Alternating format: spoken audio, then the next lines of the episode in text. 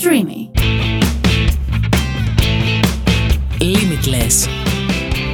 Με τον Άγγελο Πεντάρη. Καλώς ήρθατε σε άλλο ένα επεισόδιο του Limitless Podcast. Είμαι ο Άγγελος Πεντάρης και χαίρομαι πάρα πολύ επειδή σήμερα έχουμε μια ξεχωριστή guest η οποία έχει δύο δικούς της δίσκους. Έχει συνεργασία με το app της Gibson που είναι από τις πιο γνωστές μάρκες κιθάρας και της Jamplay. Επίσης έχει κάνει και παγκόσμιες περιοδίες Κυρίες και κύριοι, είμαι σήμερα με την Ειρήνη και την Κίδη. Ειρήνη, καλώς ήρθες. Ευχαριστώ πάρα πολύ που είσαι εδώ. Γεια σου, Άγγελ. Εγώ χαίρομαι πάρα πολύ και ευχαριστώ για την πρόσκληση. Πολύ ωραία ακούγονται αυτά που έτσι λες για μένα. είναι αλήθεια, είναι αλήθεια. είναι αλήθεια, ναι. Εντάξει, τώρα το παγκόσμιο ακούγεται λίγο wow σε κάποιον που ίσως να μην με έχει ακούσει, αλλά ουσιαστικά σημαίνει ότι έχω παίξει σε πολλές διάφορες χώρες με διάφορα projects για να το ναι. κάνω και εγώ κατανοητός σε αυτούς που ακούνε. Ναι. Δεν είναι μόνο ένα project που έχω ασχοληθεί και έχω κάνει αυτή τη δουλειά. Άρα είσαι πολύ versatile. Ε, ναι, πώς να το πεις και έτσι. Ε, λοιπόν, πάμε λίγο πίσω και να, να ξεκινήσουμε από την αρχή. Θέλω να μου πεις λίγο για την αρχή της διαδρομής σου με την κιθάρα και να, να μας πεις λίγο πότε ξεκίνησες και αν κατευθείαν υπήρχε ένας ε, ενθουσιασμός ότι θέλεις να ασχοληθείς με αυτό. Ε, ωραία, ναι. Καταρχάς δεν ξεκίνησα με κιθάρα. Θυμάμαι ότι το πρώτο μουσικό όργανο που έπιασα ποτέ ήταν μια μελόντικα που ήταν στο δημοτικό. Είχαμε μια δασκάλα η οποία δασκάλα μουσικής ήταν έτσι αρκετά για τη εποχής στα δεδομένα οργανωμένη και της άρεσε να ασχολείται πολύ με το αντικείμενο. Οπότε μας είχε αγοράσει όργανα και θυμάμαι ότι παίζαμε έτσι τραγουδάκια απλά, μην φανταστείς τώρα. Αλλά είχα παρατηρήσει από τότε ότι λειτουργούσε πάρα πολύ καλά το αυτί μου. Δηλαδή μπορούσα να βγάζω μελωδίες με το αυτί, χωρίς να ξέρω ακόμα τι νότε ή οτιδήποτε άλλο. Wow, φοβερό. Και αυτό είχε πολύ πλάκα, γιατί καθόμουν και έπαιζα, ας πούμε, μόνη μου και την έβρισκα. Τώρα μιλάμε παιδικά κομμάτια, έτσι, ναι. και τέτοια. Όχι κάτι τρομερό. Και μετά βέβαια σταμάτησε αυτό, δηλαδή έφυγε δυστυχώς αυτή τη δασκάλα, δεν συνεχίσαμε με αυτό. Ε, ο δύο δεν, δεν είχα πάει ποτέ σε εκείνη την ηλικία στο δημοτικό. Και κάποια στιγμή όταν πήγα στο γυμνάσιο, που σκάει το MTV με όλα τα, με όλες τις μπάντες που παίζανε τότε 90s εποχή, ήταν late 90s, ε, αρχίζω να τη βλέπω τη φάση με τη κιθάρα τότε. Ναι. Δηλαδή δεν είναι ότι είχα ξεκινήσει από μικρή με κλασική κιθάρα ή κάτι τέτοιο. Απλά είδα τις μπάντες του MTV, δηλαδή Red Hot Chili Peppers, Oasis, ε, Nirvana, Foo Fighters. Ναι, πολύ καλή εποχή. Σκάκα Νάνση, είχε άπειρα πράγματα. Και θυμάμαι ότι μου άρεσε πάρα πολύ ο ηλεκτρικός ήχος γενικά της ροκ μπάντας. Ναι. Και μου άρεσαν και τα τύμπανα. Ναι. Μάλιστα έκανα air drumming με κάτι χειροπή, χεριά τέλος πάντων από κάτι χειροπήγια στο σαλόνι των γονιών μου. Αυτό ήταν εκτός συζήτησης, όπως καταλαβαίνεις, δεν υπήρχε περίπτωση να μου πάρουν τύμπανα και πήγα μετά στη δεύτερη επιλογή, ας το πούμε δεύτερη, δεν ήταν και δεύτερη, στην ηλεκτρική κιθάρα. Και απέτησα να πάρω ηλεκτρική κιθάρα, διότι δεν ήθελα ούτε κλασική να μάθω, ούτε ακουστική, ούτε τίποτα από όλα αυτά. Κάτι που ήταν αρκετά σπάνιο για την εποχή. Ναι. Ειδικά δεδομένου ότι οι γονείς μου τώρα. Δηλαδή, θυμάμαι χαρακτηριστικά να μου λέει η μάνα μου, οι κοπέλες δεν παίζουν ηλεκτρική κιθάρα. Της λέω, καλά, δεν με ενδιαφέρει τώρα τι κάνουν οι άλλες κοπέλες. Εγώ θέλω να πάρω ηλεκτρική κιθάρα. Οπότε ξεκίνησα εκεί σε ένα οδείο, ήμουν γύρω στα 14. Ήταν Δευτέρα Γυμνασίου όταν πήρα την κιθάρα, μου την πήρε ο πατέρας μου. Ναι. Ο οποίος έδειξε κατανόηση ο άνθρωπος, παρότι δεν έχουν σχέση με μουσική οι γονείς ναι, μου. ναι, ναι. Και έτσι ξεκίνησα. Δηλαδή, ξεκίνησα με τα πρώτα μου μαθήματα, να βγάζω κάποια κομμάτια με το αυτή, να μαθαίνω νότες, συγχορδίες, τέτοια πράγματα. Να διαβάζω. Και υπήρχε κάποια στιγμή που έγινε ένα κλικ στο μυαλό σου ότι, OK, αυτό για μένα πια δεν είναι χόμπι. Εγώ αυτό αυτός είναι ο δρόμος μου. Το βρήκα, ας πούμε, αυτό. Πολύ αργότερα, Άγγελε, πολύ αργότερα. Θα σου πω τι έγινε. Εγώ συνέχισα να παίζω κάνα δύο-τρία χρόνια και μετά ήταν ο καιρός που ήταν οι Πανελλήνιες. Οπότε έκανα ένα break εκεί γιατί έκατσα να μελετήσω για να διαβάσω να περάσω πανεπιστήμιο. Θα σου είμαι ειλικρινής, ήμουνα, ήμουνα πολύ καλή μαθήτρια. Δεν έβρισκα κάποια δυσκολία στο να είμαι καλή στα μαθήματα του σχολείου. Αλλά δεν είχα κάποιο συγκεκριμένο στόχο. Ότι ξέρεις τι θέλω να σπουδάσω αυτό ή με παθιάζει αυτό.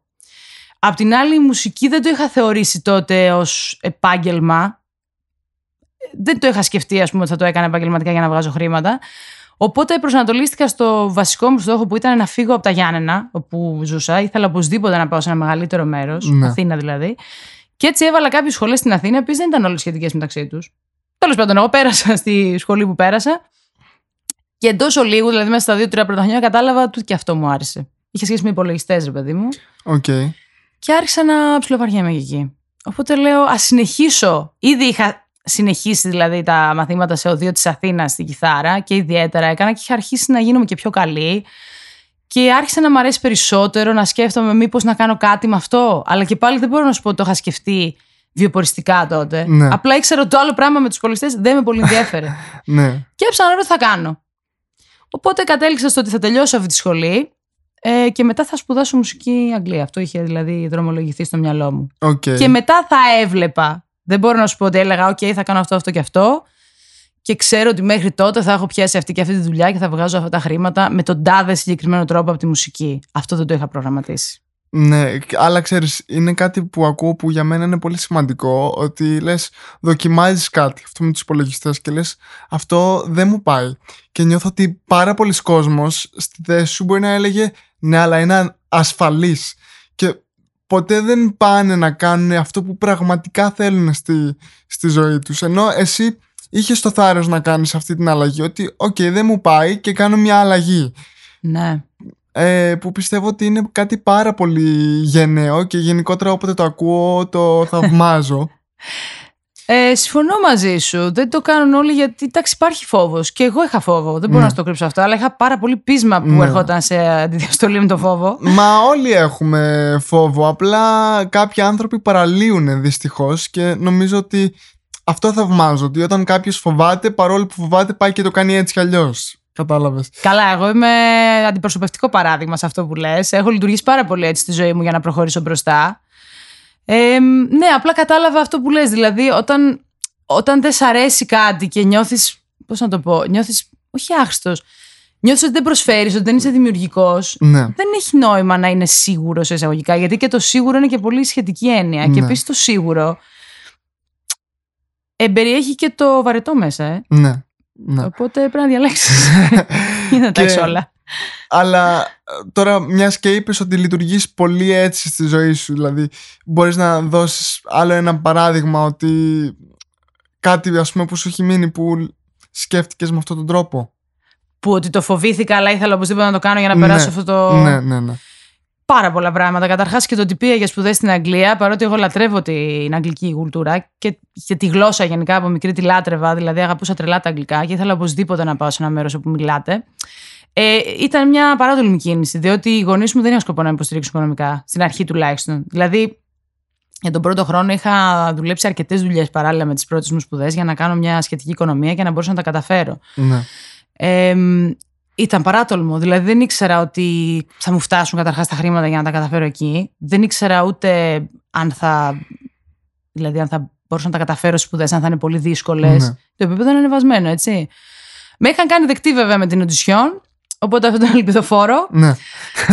Αλλά όταν πήγα εκεί και είδα το πόσο διάβασμα είχε, το πόσα πράγματα έπρεπε να, να αφιερώσεις χρόνο. Εντάξει, δεν μπορώ να σου πω ότι είπα κιόλας με τη μία Wow, το έχω. ναι. Ξέρεις. ναι. Εμ, αλλά περισσότερο θα έλεγα ε, όσον αφορά τα, τα live. Δηλαδή που κυρίως είχα το νου μου, ήξερα ότι θα πάω εκεί για να μάθω στυλ που εδώ δεν θα είχα την πρόσβαση να τα μάθω ναι. μουσικής. Αλλά και κυρίως να δω τη μουσική σκηνή, που επίσης και εδώ δεν είχα την πρόσβαση. Είναι τελείως διαφορετική η μουσική που βλέπουμε Βέβαια. εδώ στα μαγαζιά κτλ. Οπότε πηγαίνοντας εκεί, ήξερα ότι ήθελα οπωσδήποτε να μπω κάπως σε αυτό το χώρο με τα live. Όντας όμως αρκετά άπειρη. Άρα και φοβισμένη σε Ναι, ένα το. ναι. Δηλαδή, ξέρεις, μπαίνεις κάπου που δεν ξέρεις πώς να κάνεις κάποια πράγματα. Δεν ξέρεις πώς να παίξεις με το τάδε είδος, με την τάδε μπάντα, πώς να ακούσεις το τάδε όργανο και να κάτσεις από πάνω του, όλα αυτά. Αλλά πολλές φορές όταν ε, βρίσκεσαι σε ένα, σε ένα σενάριο που πέφτεις κατευθείαν στα βαθιά εκεί είναι που πραγματικά μπορείς να εξελιχθείς σαν άνθρωπος αλλά Συμφωνώ. θέλω να πάμε ένα βηματάκι πίσω και να σε ρωτήσω κάτι επειδή Ναι. είμαι άνθρωπος που έχει βιώσει μουσικό πανεπιστήμιο και το να πας εκεί χωρίς εμπειρία και να μην είσαι ο γαμάτος που Ναι. ξέρεις είναι όλα πανεύκολα ε, Ακριβώς. το να πρέπει να κάνεις αυτό και παράλληλα να στηρίξεις και τον εαυτό σου οικονομικά είναι κάτι απίστευτα, απίστευτα δύσκολο. Δηλαδή μπορείς να περιγράψεις λίγο τι- πώς Ε, ήταν ναι. μι- μια τόσο έντονη καθημερινότητα. Ήταν δύσκολο ψυχολογικά κυρίως, γιατί σου λέω όσον αφορά τον πρώτο χρόνο είχα κάνει κάποιες, κάποιο προγραμματισμό και εγώ είχα μαζέψει κάποια χρήματα για να μπορώ να έχω ένα backup. Δηλαδή Ναι. δούλευα γύρω στα 2-3 χρόνια και αρκετές δουλειές όσο ήμουν Ελλάδα. Ε, εγώ πήγα να σπουδάσω εκεί μαζί με τη σχέση μου, που είμαστε και μαζί τώρα. Δεν ξέρω αν έχει σημασία να το πω αυτό. Απλά θέλω να πω ότι δεν ήμουν τελείως μόνη μου. Ναι, Είχα και έναν είχες- άνθρωπο να με στηρίξει Είχες υποστήριξη. ψυχολογικά. Ναι. Απ' την άλλη, αυτό δεν σημαίνει ότι δεν ήταν, ήμασταν και δύο αγχωμένοι όσον αφορά το τομέα των σπουδών και της διαβίωσης εκεί. ναι. Ε, εγώ ήδη δούλευα από την αρχή, έκανα μαθήματα δηλαδή κιθάρας ναι. και δεν είχα κάνει κάποια άλλη δουλειά ώστε να βγάζω και χρήματα παράλληλα. Ε, και ξόδευα πάρα πολύ χρόνο. Και σε αυτό και στο δηλαδή να διαφημιστώ να κάνω μαθήματα, στο να διαβάζω για τα μαθήματα της σχολής που κάθε εβδομάδα είχαμε να κάνουμε κάποιο live, κάποιες εργασίες, ναι, ξέρεις. ναι, ναι, ναι. Δεν ήταν έτσι τόσο χαλαρά. Και ταυτοχρόνως να, μ, να κοιτάω πού πηγαίνει ο κόσμος για να παίξει, να κοιτάω Ναι. αγγελίες που άτομα ψάχνανε για μπάντες. Και ας μην με ενδιαφέρει πάρα πολύ το συγκεκριμένο στυλ, ήθελα οπωσδήποτε να αποκτήσω εμπειρία. Ναι, ναι, ναι. Οπότε μπαίνεις σε, μπαίνεις σε ένα business, ένα αρχικό business mindset. Ε, που ναι, και θα- μια τελείως διαφορετική καθημερινότητα από την ελληνική, στην Ναι. οποία τα πράγματα ήταν όχι αναγκαστικά, ε, γενικά ήταν πιο χαλαρά. Ενώ Θα, θα συζητήσουμε και αργότερα πιο πολύ για το business mindset επειδή πιστεύω ότι έχουμε πολλά να πούμε και εκεί αλλά μπορείς να ε, έχεις ήδη λίγο ξεκινήσει να μου το λες αλλά να περιγράψεις ας πούμε το mindset σου σαν ε, ε, college student στην Αγγλία τι, τι ήταν επειδή πιστεύω ότι αυτό έχει παίξει πολύ μεγάλο ρόλο ναι, στην εξέλιξή σου σε μένα σίγουρα, διότι στο Λονδίνο ήταν ε, που βρήκα και εγώ πάρα πολύ τον εαυτό μου και προσωπικά και μουσικά. ναι, Καταρχάς ήμουν πάρα πολύ ενθουσιασμένη. Ταυτόχρονα όμως, όπως σου είπα, και αφοβισμένη ότι ξέρεις τι, μήπως δεν τα καταφέρω, μήπως δεν ήταν σωστή αυτή η ιδέα. Ξέρεις πού πας τώρα, αλλά απ' την άλλη, πολύ γρήγορα όλα αυτά τα συναισθήματα μετατρέπονται σε, όπως σου είπα, σε θετικά συναισθήματα, γιατί μαθαίνεις άπειρα πράγματα σε πολύ μικρό χρόνο. ναι, Τα συνειδητοποιείς σε πρώτο χρόνο. Πώς να σου πω, δηλαδή, με το που παίζαμε με την μπάντα στη σχολή ακόμα, πριν πάω να κάνω και τα live εκτός, ακούς, δηλαδή λειτουργούν κάποια πράγματα διαισθητικά που σε βοηθάνε στη μουσικότητά σου. Ναι. Πέρα από το υλικό Ναι. και τα στυλ στα οποία εκτίθεσαι. Βλέπεις παίχτες οι οποίοι είναι καταπληκτικοί και σε εμπνέουν κι αυτοί. ναι, Ε, Πηγαίνεις σε μαγαζιά που βλέπεις ότι το live είναι μέρος της ε, κουλτούρας. ναι, Συνεχώς. Οπότε γενικά ένιωθα πολύ δραστήρια, ένιωθα πολύ παραγωγική ναι. ενθουσιασμένο που σου είπα και ότι διαρκώς ε, ε, παίρνω πληροφορία από παντού και γεμίζω. Ναι. Αυτό. Δεν ξέρω πώς να το πω αλλιώς. Δεν ξέρω αν ακριβώς αυτό ρωτάς ή ρωτάς και κάτι έξτρα. Ναι, ε, κοίτα. Εγώ, ας πούμε, τώρα πάω λίγο αλλού, αλλά έχω σκοπό Για που πάμε πάω. πού. που- Πού είναι το αλλού. λοιπόν, ε, λόγω της ε, φυσικοθεραπείας που έχω κάνει από Μμμ. πάρα πολύ μικρή ηλικία, οι γονείς μου είχαν αυτό το mindset ότι ό,τι βρούμε που, που υπάρχει περίπτωση να βοηθήσει, το δοκιμάζουμε χωρίς δε, δεύτερη σκέψη. Δεν το συζητάμε πάρα πολύ 10 ώρες, δεν το σκεφτόμαστε δύο χρόνια, πάμε και το δοκιμάζουμε.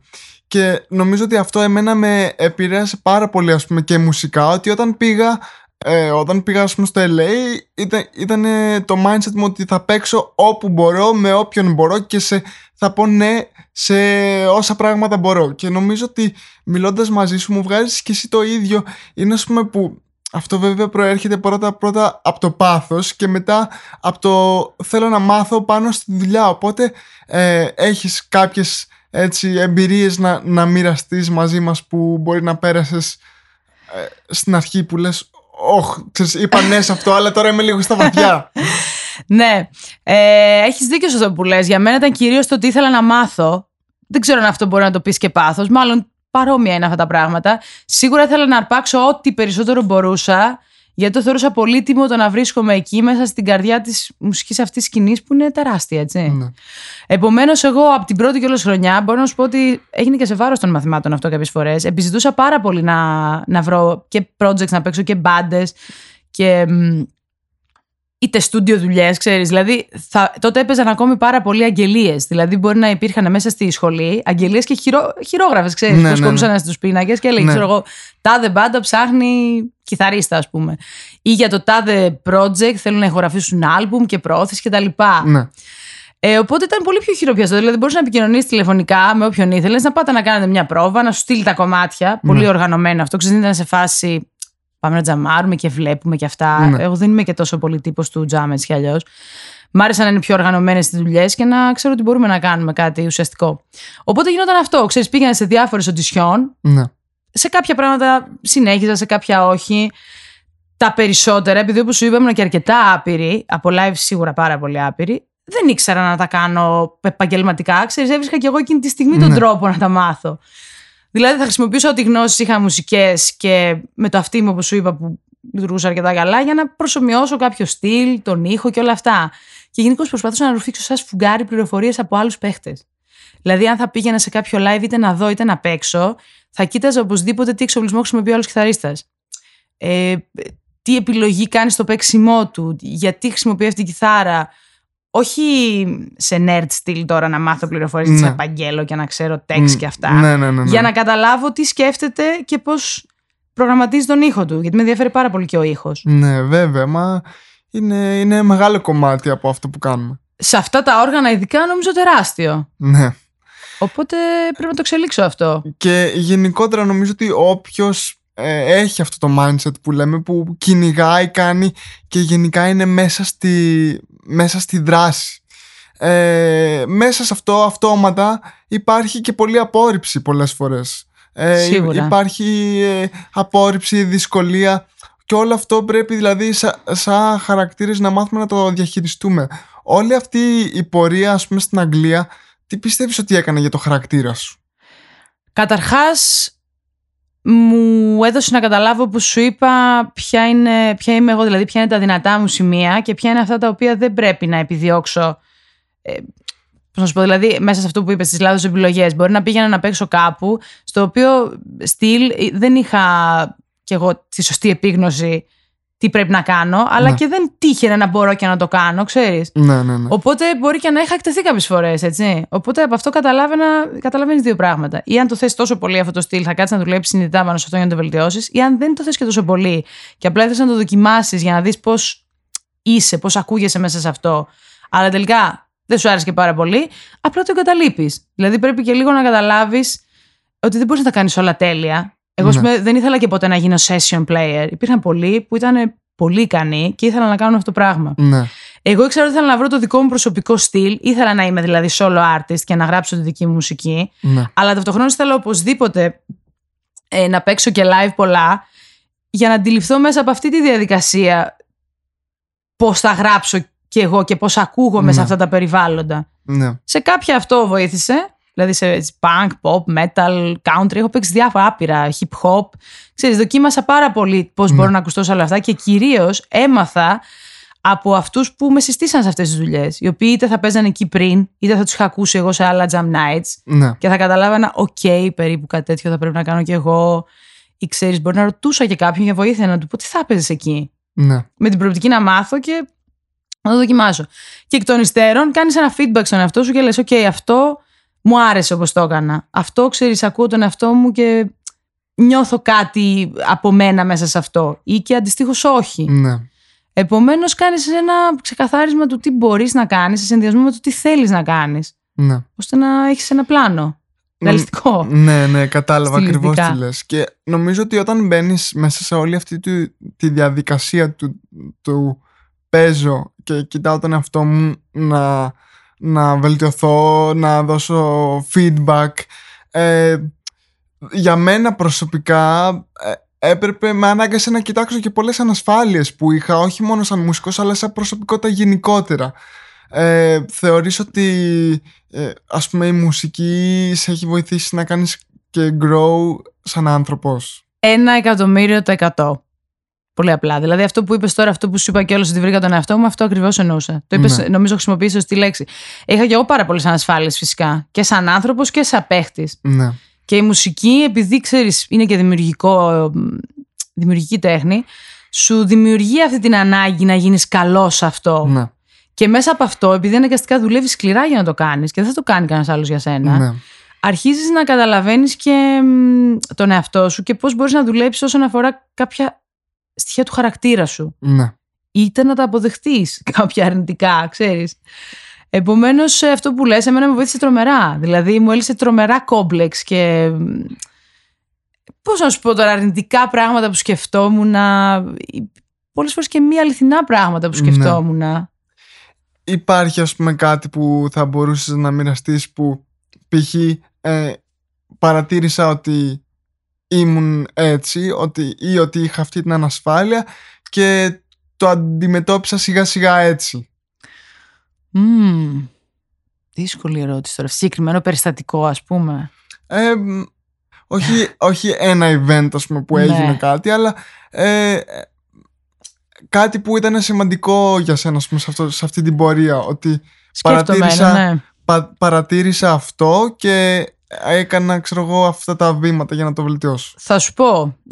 Σκέφτομαι ένα που μου λες τώρα.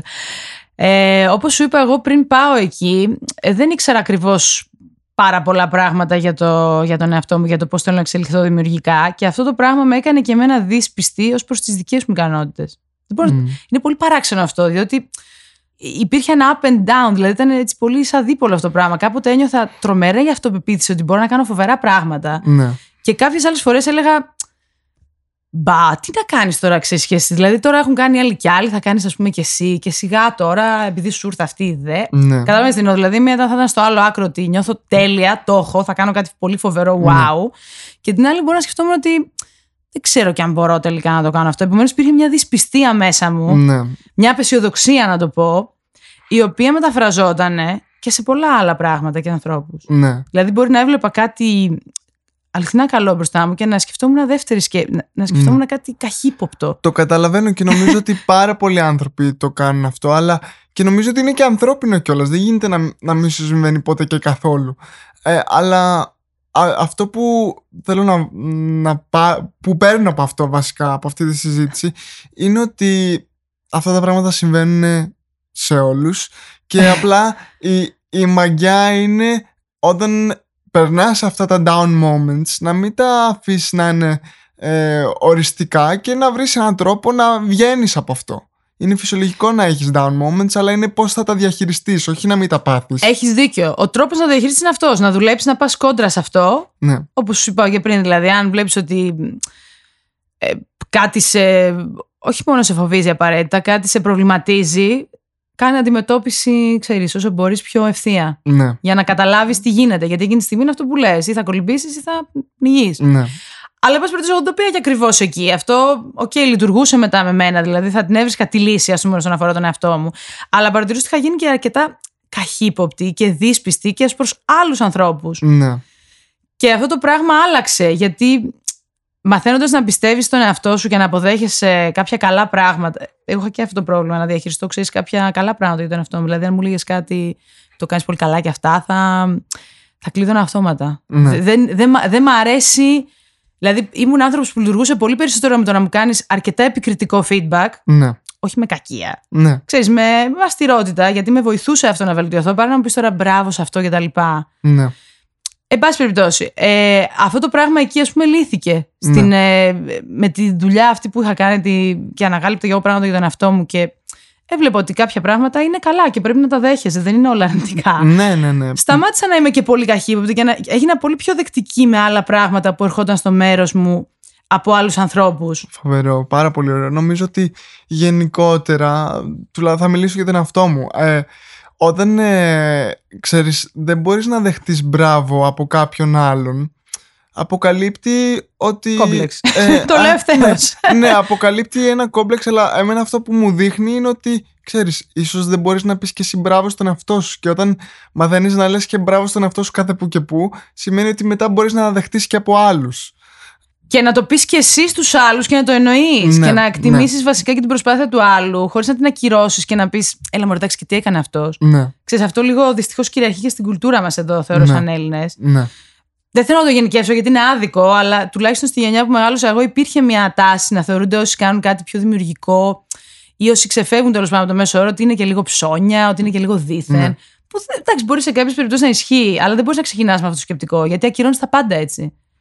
Και αυτό ήταν κάτι το οποίο εγώ το ξεπέρασα έρχοντα- ερχόμενη σε επαφή με όλα αυτά τα άτομα στην Αγγλία ναι. και τις διαφορετικές κουλτούρες και, και την καρι... τις επιλογές καριέρας που έκανε ο καθένας.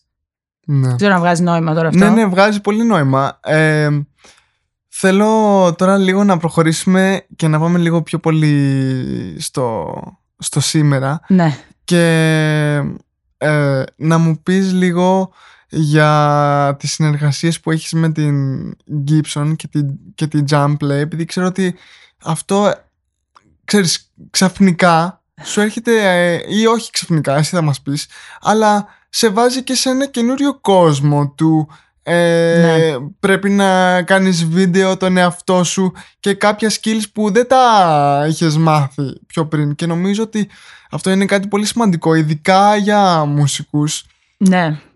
Πλέον ναι. Στη σημερινή μέρα πρέπει να ξέρεις να κάνεις πολλά πράγματα. Δεν μπορείς να είσαι μόνο παίζω drums ή παίζω κιθάρα. Δηλαδή πρέπει να... Μπορεί να μην είσαι ο προ βιντεογράφος, αλλά πρέπει να ξέρεις κάποια πράγματα. Ναι, έτσι όπως έχει εξελιχθεί η τεχνολογία, είναι προαπαιτούμενο πλέον. Και αυτό με φέρνει και λίγο πίσω στην ερώτηση που με ρώτησες για το πότε σκέφτηκα να το- ότι θα γίνει επαγγελματικά αυτό το πράγμα.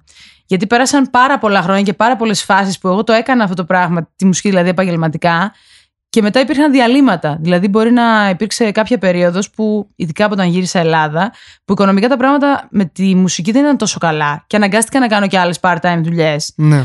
Αλλά η φάση που περιγράφεις τώρα, που ήταν σχετικά πρόσφατη θα σου έλεγα, στα τελευταία τρία με τέσσερα χρόνια, Ναι. ε, προκύψαν αυτές οι συνεργασίες μέσα από συστάσεις από πολύ καλούς συναδέλφους, Ναι. μουσικούς. Δηλαδή στο Jump Play, ας πούμε, με σύστησε η Gr- Gretchen Mann, που είναι μια καταπληκτική κιθαρίστρια ε, Αμερικάνα, για να ξεκινήσω να κάνω το πρώτο μου course τότε εκεί και από εκεί προέκυψε μια πολύ καλή συνεργασία. Ναι. Ε, αντίστοιχα και με το app της Gibson, με σύστησε εκεί ο Jamie Humphries, ο οποίος είναι ένας επίσης καταπληκτικός κιθαρίστας Άγγλος, τον οποίο τον γνωρίσω όσο ήμουν εκεί μέσα από άσχετες Ναι. συμπτώσεις της ζωής. Ναι, ναι, ναι. Ε, μπορούμε να πούμε και για αυτά αργότερα αν θέλεις. Οπότε με σύστησε στην, ε, στο app της Gibson που χρειαζόντουσαν ε, να κάνω κι εγώ κάποια βίντεο εκπαιδευτικού περιεχομένου, δηλαδή είτε κομμάτια, είτε mini courses κτλ. ναι.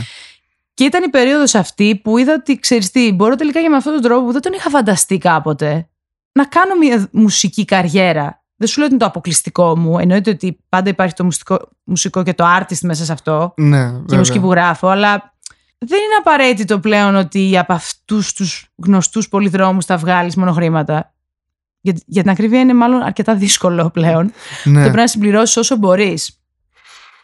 Άρα το γεγονός ότι μ, είχα αυτές τις καλέ συστάσει που είχα, που δεν τις είχα τυχαία προφανώς, τις είχα γιατί κάτι εκτιμήσαν πάνω στο παίξιμό μου και το γεγονός ότι έκανα deliver αυτό το προϊόν που χρειάστηκαν αυτές οι εταιρείες, Ναι. με βοήθησε στο στόχο μου να το κάνω επαγγελματικά αυτό το πράγμα ναι. και με βοηθάει και σήμερα. Ε, είναι πολύ καλές συνεργασίες. Δηλαδή, έχω τα καλύτερα να πω, ειλικρινά. Με ενδιαφέρει πάντοτε να κάνω καλή δουλειά για αυτούς και να βελτιώνομαι κι εγώ ίδια και να τους ζητάω συνέχεια feedback. ναι. Γιατί το θεωρώ πολύ σημαντικό να. Όπως είπα και πριν, δεν με ενδιαφέρει να πω ένα μπράβο, πολύ ωραία, ευχαριστούμε. Ξέρεις, θέλω να δω πώς μπορώ να το βελτιώσω, να είμαι πιο κατανοητή, πιο.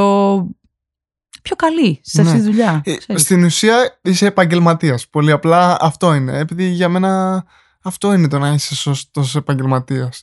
Ναι. Ε, αλλά Δεν ήμουν πάντα. Να το τονίσουμε αυτό. Έχω Δεν- περάσει από σφάλματα. δεν, δεν ήσουν πάντα. Οκ, είναι πολύ σημαντικό αυτό και σε ευχαριστώ για την ειλικρίνειά σου. Επειδή μπορεί κάποιος που να το ακούει αυτό να λέει πω, πω εγώ δεν είμαι έτσι, τι θα κάνω. Αλλά σημαίνει, δεν Έτσι σημαίνει... σκεφτόμουν και εγώ όταν άκουγα κάποιο άλλο να τα λένε αυτά. Ναι, ε, ε, it's never too late να, να κάνεις μια εξέλιξη. Αλλά είπες κάτι που εγώ θεωρώ πολύ σημαντικό ότι για αυτές τις και- ευκαιρίες που ε, είναι, είναι τώρα ας πούμε μέσα στη ζωή σου Ναι. έγιναν από κάποιες ε, συστάσεις και θέλω λίγο να μου πεις γι' αυτό αλλά πριν σε αφήσω να, να μου πεις θέλω να μοιραστώ αυτό ότι γενικότερα στο, όταν λες ας πούμε α, πάω να κάνω networking για να κάνω connections ναι. νομίζω ότι πολλοί άνθρωποι δεν το καταλαβαίνουν και νομίζουν ότι το connection είναι να δώσεις μια business card και μετά ο άλλος θα σε πάρει με, με τη μαγική ευκαιρία. Αλλά αν πάρεις τη λέξη connection από μόνο του, σημαίνει ότι πρέπει να υπάρχει μια σύνδεση, μια ανθρώπινη σχέση και μετά κάποια στιγμή, εκεί που ίσως δεν το περιμένεις, θα σου έρθει ε, η Ακριβώς πρόταση. έτσι είναι όπως το λες. Γιατί και εγώ το παρατήρησα αυτό. Θυμάμαι και εγώ στην αρχή, όταν ξεκινούσα, ειδικά όταν είχα πάει για τις σπουδές, ούτε εγώ καταλάβαινα πώς λειτουργεί το networking. Δηλαδή το θεωρούσα κάτι μυστήριο και έτσι σαν λόμπι που αν είσαι τυχερός μπήκες, αν δεν είσαι τυχερός δεν μπήκες. Ναι. Αλλά αυτό είναι λίγο λανθασμένη αντίληψη γιατί υπάρχουν πολλά διαφορετικ, πολύ διαφορετικοί κύκλοι. Και αναγκαστικά επειδή είσαι άνθρωπος και επειδή θα γνωρίζεις ανθρώπους και όλα έχουν σχέση με τους ανθρώπους, ε, μετά είναι στο χέρι σου να δημιουργήσει κάποιες καλές σχέσεις με κάποιους ανθρώπους και βέβαια είναι και θέμα τύχης με την έννοια σύμπτωσης. Δεν θα έλεγα τύχη. Ναι. Κατάλαβες τι εννοώ. Οπότε, εγώ, ας πούμε, όταν ε, είχα πάει στην Αγγλία, θυμάμαι ότι με κάποιους συμφοιτητέ μου, τότε θέλαμε να πάμε που δεν. Νομίζω ότι δεν οδηγούσε κανείς μας. Πρέπει να βρήκαμε τη φιλενάδα κάποιου συμφοιτητή που είχε αμάξει. να πάμε να δούμε τον Guthrie Govan που τότε ήταν hot όνομα σε ένα μπαρ, που έπαιζε ένα jam night. Κάπου στο Cheltenham νομίζω ήταν. Και υποχρεώσαμε τέλος πάντων την κοπέλα αυτή να μας πάει, που δεν της άρεσε και η μουσική αυτή, για να δούμε εμείς το Jam Night να δούμε τον Κάθριν Γκόβαν, τον οποίο ξέρεις, το γνώρισα τότε εκεί, του μίλησα, μου μίλησε γι' αυτός. Εκεί στο κοινό ήταν ο David Kilmister, ο οποίος είναι ο κιθαρίστας του Roger Waters. Ναι. Τώρα, όταν λέμε κοινό, ήμασταν ούτε 20 άτομα δεν ήμασταν εκεί έτσι. Underground, τελείω ήταν το μπαρ. Και γνώρισα εκεί τον David Kilmister. Οπότε αυτό είναι μια γνωριμία. Δεν έγινε κάτι προφανώς αμέσως, αλλά κρατήσαμε επαφή. Ε, και κάποια στιγμή τελικά του είχα ζητήσει να γράψει ένα guest solo για τον πρώτο μου δίσκο και το έκανε. Άρα ξέρεις, έτσι σιγά σιγά δημιουργείται μια σχέση. Ναι. Δεν σου λέω ότι είμαστε κολλητοί φίλοι, αλλά μέσα στα χρόνια έχει έρθει και η Ελλάδα με τον Steven Wilson όταν έπαιζε πάλι και του κάναμε και συνέντευξη για ένα κιθαριστικό blog. Δηλαδή, ξέρεις, έχουμε μια επαφή ανθρώπινη. Ναι, ναι, επειδή έτυχε, επειδή ξέρεις, επικοινωνήσαμε καλά, δεν μπορώ να το εξηγήσω κι εγώ.